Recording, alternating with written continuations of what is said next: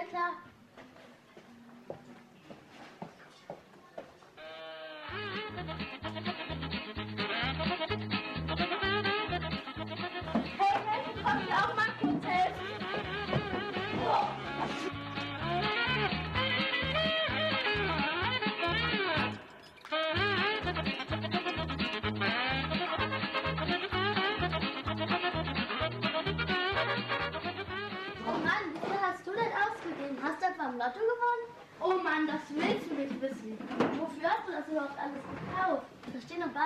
Hast du gemacht?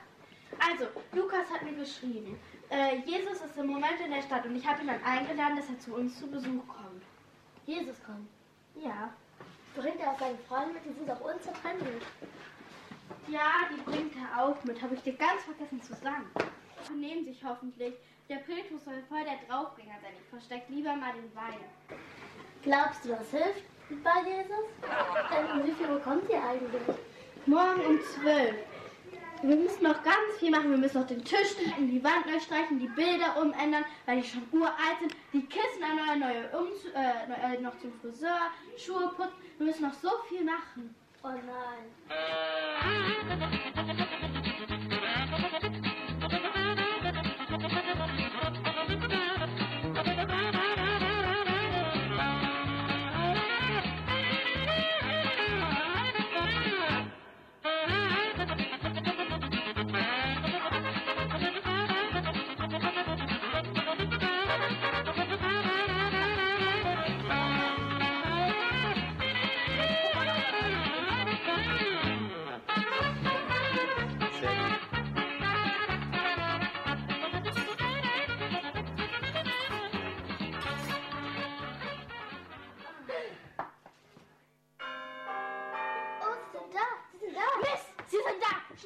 ordentlich machen. Schnell zur Tür. Willst du begrüßen? Du machst auf, ich mach dich auf. Hallo? Hallöchen zusammen. Hier ist. Ey Leute, ich habe eine Bockwurst gefischt. Hier, bitteschön. Danke, danke, danke. Ich habe bisschen Para mitgenommen für dich. 1,99.000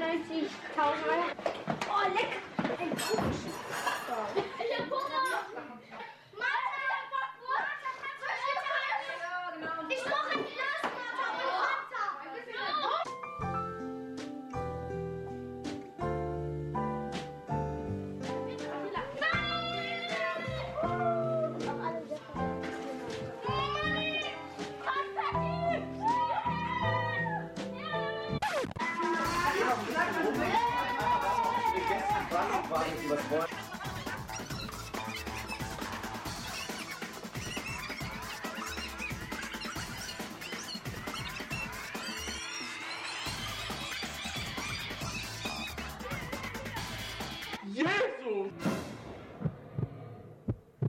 du der Maria mal bitte sagen, dass sie mir helfen soll?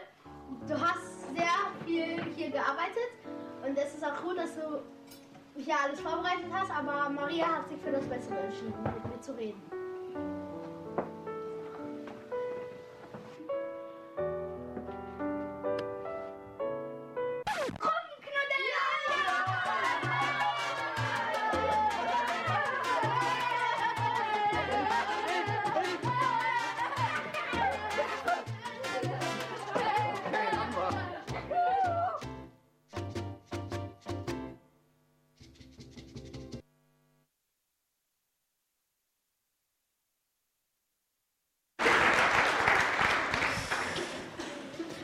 Ja, die meisten kennen die Geschichte. Ich lese sie trotzdem noch mal vor. Es sind in der Bibel eigentlich nur ganz wenige Verse und wir finden sie im Lukas-Evangelium im zehnten Kapitel, die Verse 38 bis 42. Als Jesus mit seinen Jüngern weiterzog, kam er in ein Dorf, wo ihn eine Frau mit dem Namen Martha in ihr Haus einlud. Sie hatte eine Schwester, die Maria hieß. Maria setzte sich dem Herrn zu Füßen und hörte ihm zu. Martha hingegen machte sich viel Arbeit, um für das Wohl ihrer Gäste zu sorgen. Schließlich stellte sie sich vor Jesus hin und sagte, Herr, findest du es richtig, dass meine Schwester mich die ganze Arbeit allein tun lässt? Sag ihr doch, sie soll mir helfen. Martha, Martha, erwiderte der Herr, du bist wegen so vielem in Sorge und Unruhe, aber notwendig ist nur eines, Maria hat das Bessere gewählt und das soll ihr nicht genommen werden. Ja, diese Geschichte, über 2000 Jahre alt, wir haben sie hier ein bisschen äh, modern dargestellt. Und ich möchte mir mit euch heute anschauen, was können wir aus dieser Geschichte lernen für heute? Was können wir lernen aus dieser Geschichte, gerade auch mit Blick auf die Weihnachtszeit, die vor uns liegt? Ähm, und ich möchte mir dazu die drei Hauptrollen aus dieser Geschichte mit euch gemeinsam anschauen. Ja, und das ist zum einen äh, Jesus, den hat äh, Joel gespielt von unseren McTeen-Kindern. Dann haben wir ähm, die Martha, die hat Ruby gespielt. Und wir haben die Maria, die hat Jana gespielt. Und wir äh, beginnen mit Jesus und schauen uns an, okay, was lernen wir in diesem Text über Jesus? Und ich glaube, was wir ganz am Anfang direkt in der Geschichte lernen, dass Jesus als Gast kommt. Ja, Jesus kommt als Gast. Wir lesen das in der Geschichte. Jesus ist unterwegs mit seinen Jüngern und in einem Dorf und dann kommt er zu Gast in das Haus von Martha. Jesus kommt als Gast.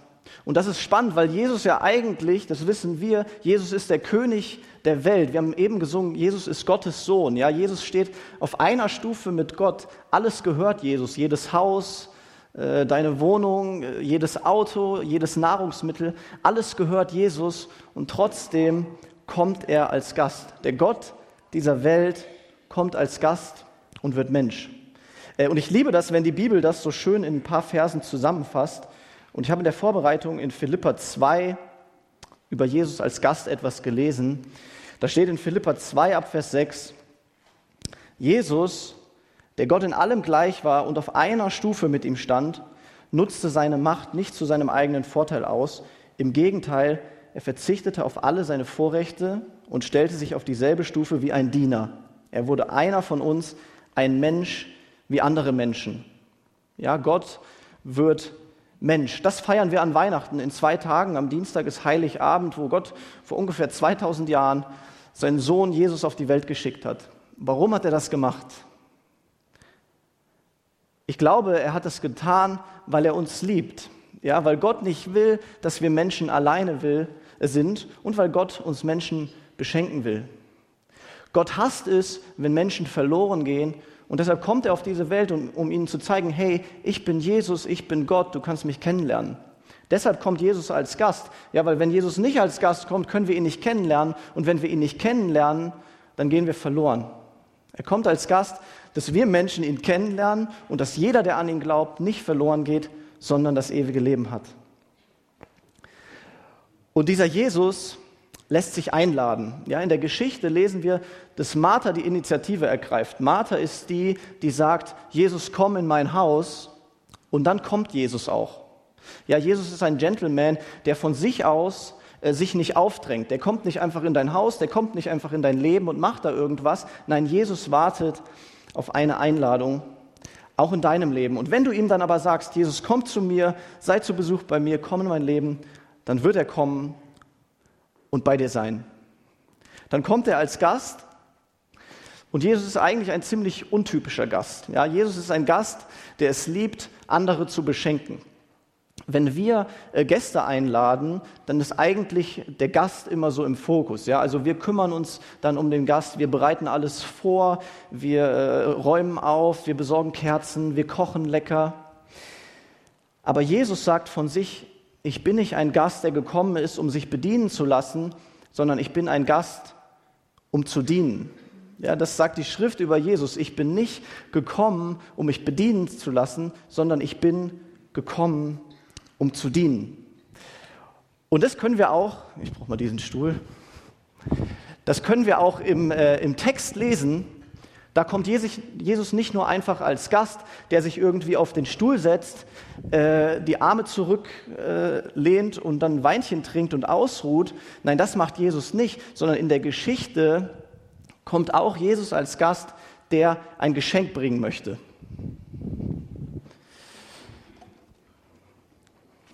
Ja, ich habe mal ein Geschenk dabei. Ich, ich glaube, Jesus kommt in dieser Geschichte und bringt ein Geschenk mit. Und was für ein Geschenk ist das? Hier im Text steht, dass Jesus sich hinsetzt und Maria setzt sich zu seinen Füßen. Ja? Und damals, wenn jemand zu den Füßen saß, das war, die Schüler saßen zu den Füßen von ihren Lehrern. Wenn jemand wie Jesus unterwegs war, irgendein Rabbi, ein Gelehrter, dann hat er sich hingesetzt auf einen Stuhl, auf einen Stamm und die Schüler saßen zu Füßen und haben zugehört. Das heißt in dieser Geschichte, wenn Maria zu den Füßen von Jesus sitzt, dann investiert sich Jesus. Jesus unterrichtet, Jesus spricht, Jesus erzählt gute Worte, erzählt von sich, erzählt vom Vater. Er hat ein Geschenk dabei und will das verschenken. Und jetzt können wir in dieser Geschichte sehen, wir haben noch zwei Rollen, wir haben noch Martha und Maria, wie diese Schwestern mit diesem Geschenk, äh, das Jesus macht, umgeht. Und wir schauen uns als erstes, als zweite Hauptrolle in dieser Geschichte, die Martha an. Über Martha lesen wir in Lukas 10, Vers 40, Martha machte sich viel Arbeit, um für das Wohl ihrer Gäste zu sorgen.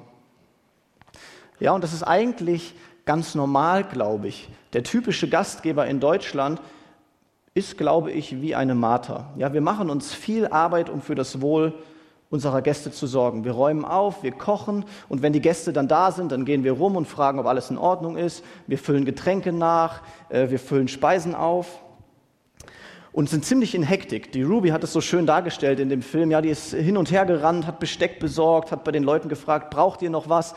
Sie hat Getränke aufgefüllt, aufgefüllt. Sie war sehr in Hektik und hat dabei das Geschenk, das Jesus machen will, dass er gerade spricht und dass er erzählt von sich, das hat sie gar nicht bemerkt. Ja, sie ist die ganze Zeit darum herumgelaufen, aber hat überhaupt nicht bemerkt, was Jesus ihr schenken will.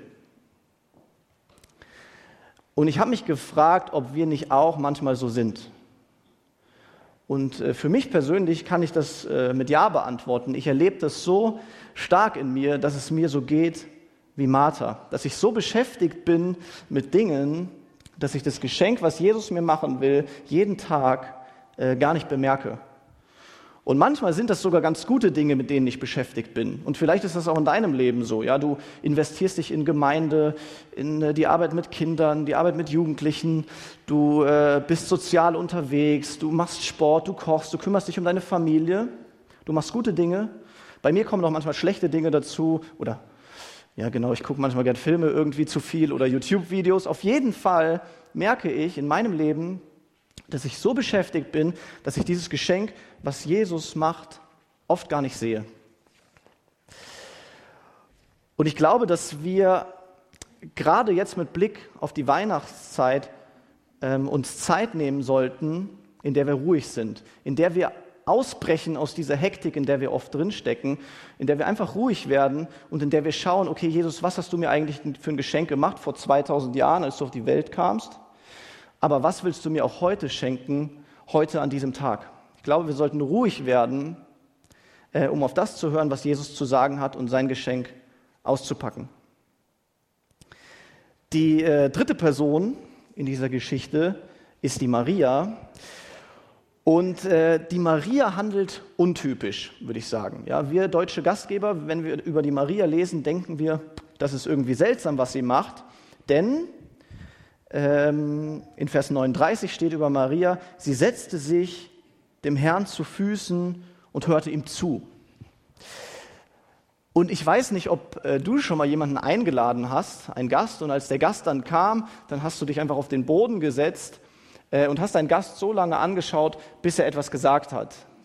So, ja.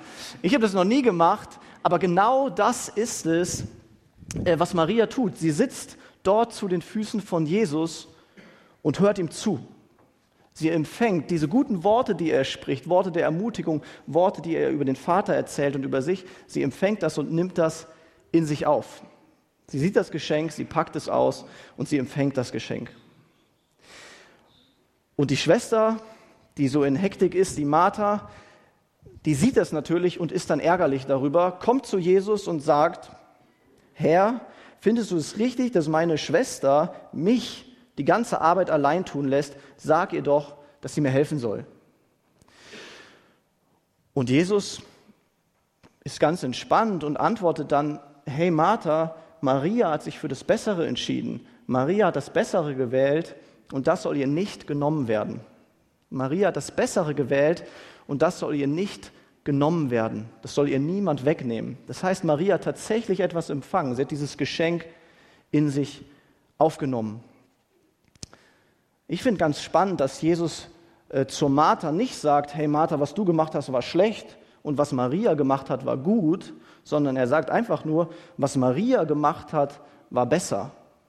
Weil ich glaube, dass beide Dinge gut sind. Ja? Dass wir uns äh, Geschenke an Weihnachten machen, einen Weihnachtsbaum kaufen und schmücken, äh, dass wir in unserem Leben dienen und unterwegs sind, das ist gut. Aber besser und wichtiger ist, dass wir auf das schauen, was Jesus uns schenken will. Ich glaube, dass wir in diesem Text lernen, dass das Geschenk, das Jesus uns macht, Priorität hat vor allen anderen Geschenken in unserem Leben und vor allen anderen Dingen, die wir manchmal tun. Und trotzdem merke ich in meinem Leben, vor allem wenn ich zurückblicke so auf Weihnachten, ganz oft, wie es mir irgendwie ganz viel hierum geht. Ja, dann geht es mir ganz viel um Geschenke, auch dieses Jahr. Ich freue mich mega auf die Geschenke. Und es geht mir ums Essen und es geht mir um Familie und um Gemeinde und Machen und Tun. Und das ist irgendwie auch gut. Ähm, und trotzdem merke ich, okay, ich habe ganz oft an Weihnachten und ganz oft in meinem Leben dieses Geschenk, was Jesus mir machen will, aus dem Blick verloren. Und ich glaube, Jesus ehrt es am meisten, wenn er ein Geschenk macht, wenn wir das auspacken und uns daran freuen. Und ähm, ich wünsche mir das für uns in der Weihnachtszeit. Ich will mir das für mich vornehmen als Herausforderung an mich und möchte dir das aber auch mitgeben. Ja, in zwei Tagen ist Heiligabend und wahrscheinlich seid ihr schon voll im Weihnachtsstress und kauft die letzten Sachen ein und ihr bereitet vor und seid in Hektik und Aufruhr und vielleicht musst du noch Geschenke besorgen. Ich habe alle Geschenke jetzt zum Glück. Ähm, und ich will dich ermutigen und mich ermutigen, boah, lass uns dieses Weihnachten Zeit nehmen, in der wir einfach ruhig sind. Ja, in der wir uns einfach mal in unser Zimmer setzen, die Tür zumachen und in der wir schauen, okay, Jesus, was hast du mir eigentlich geschenkt vor 2000 Jahren, als du auf diese Welt gekommen bist und was willst du mir heute schenken? In der Stille, wenn ich in deinem Wort lese und im Gebet. Und ich glaube, dass dann nämlich Jesus es liebt, uns Geschenke zu machen. Und dann wirst du erleben, wie diese Weihnachtszeit dich nicht nur aussaugt und leer macht und du irgendwie gestresst ins neue Jahr startest, sondern wie du in neuer Kraft, in neuer Leichtigkeit, vollgefüllt mit einem Geschenk, was Jesus dir gemacht hat, ähm, ja, ins neue Jahr starten darfst. Das ist, was ich uns wünsche. In diesem Sinne, äh, gesegnete Weihnachten und Amen.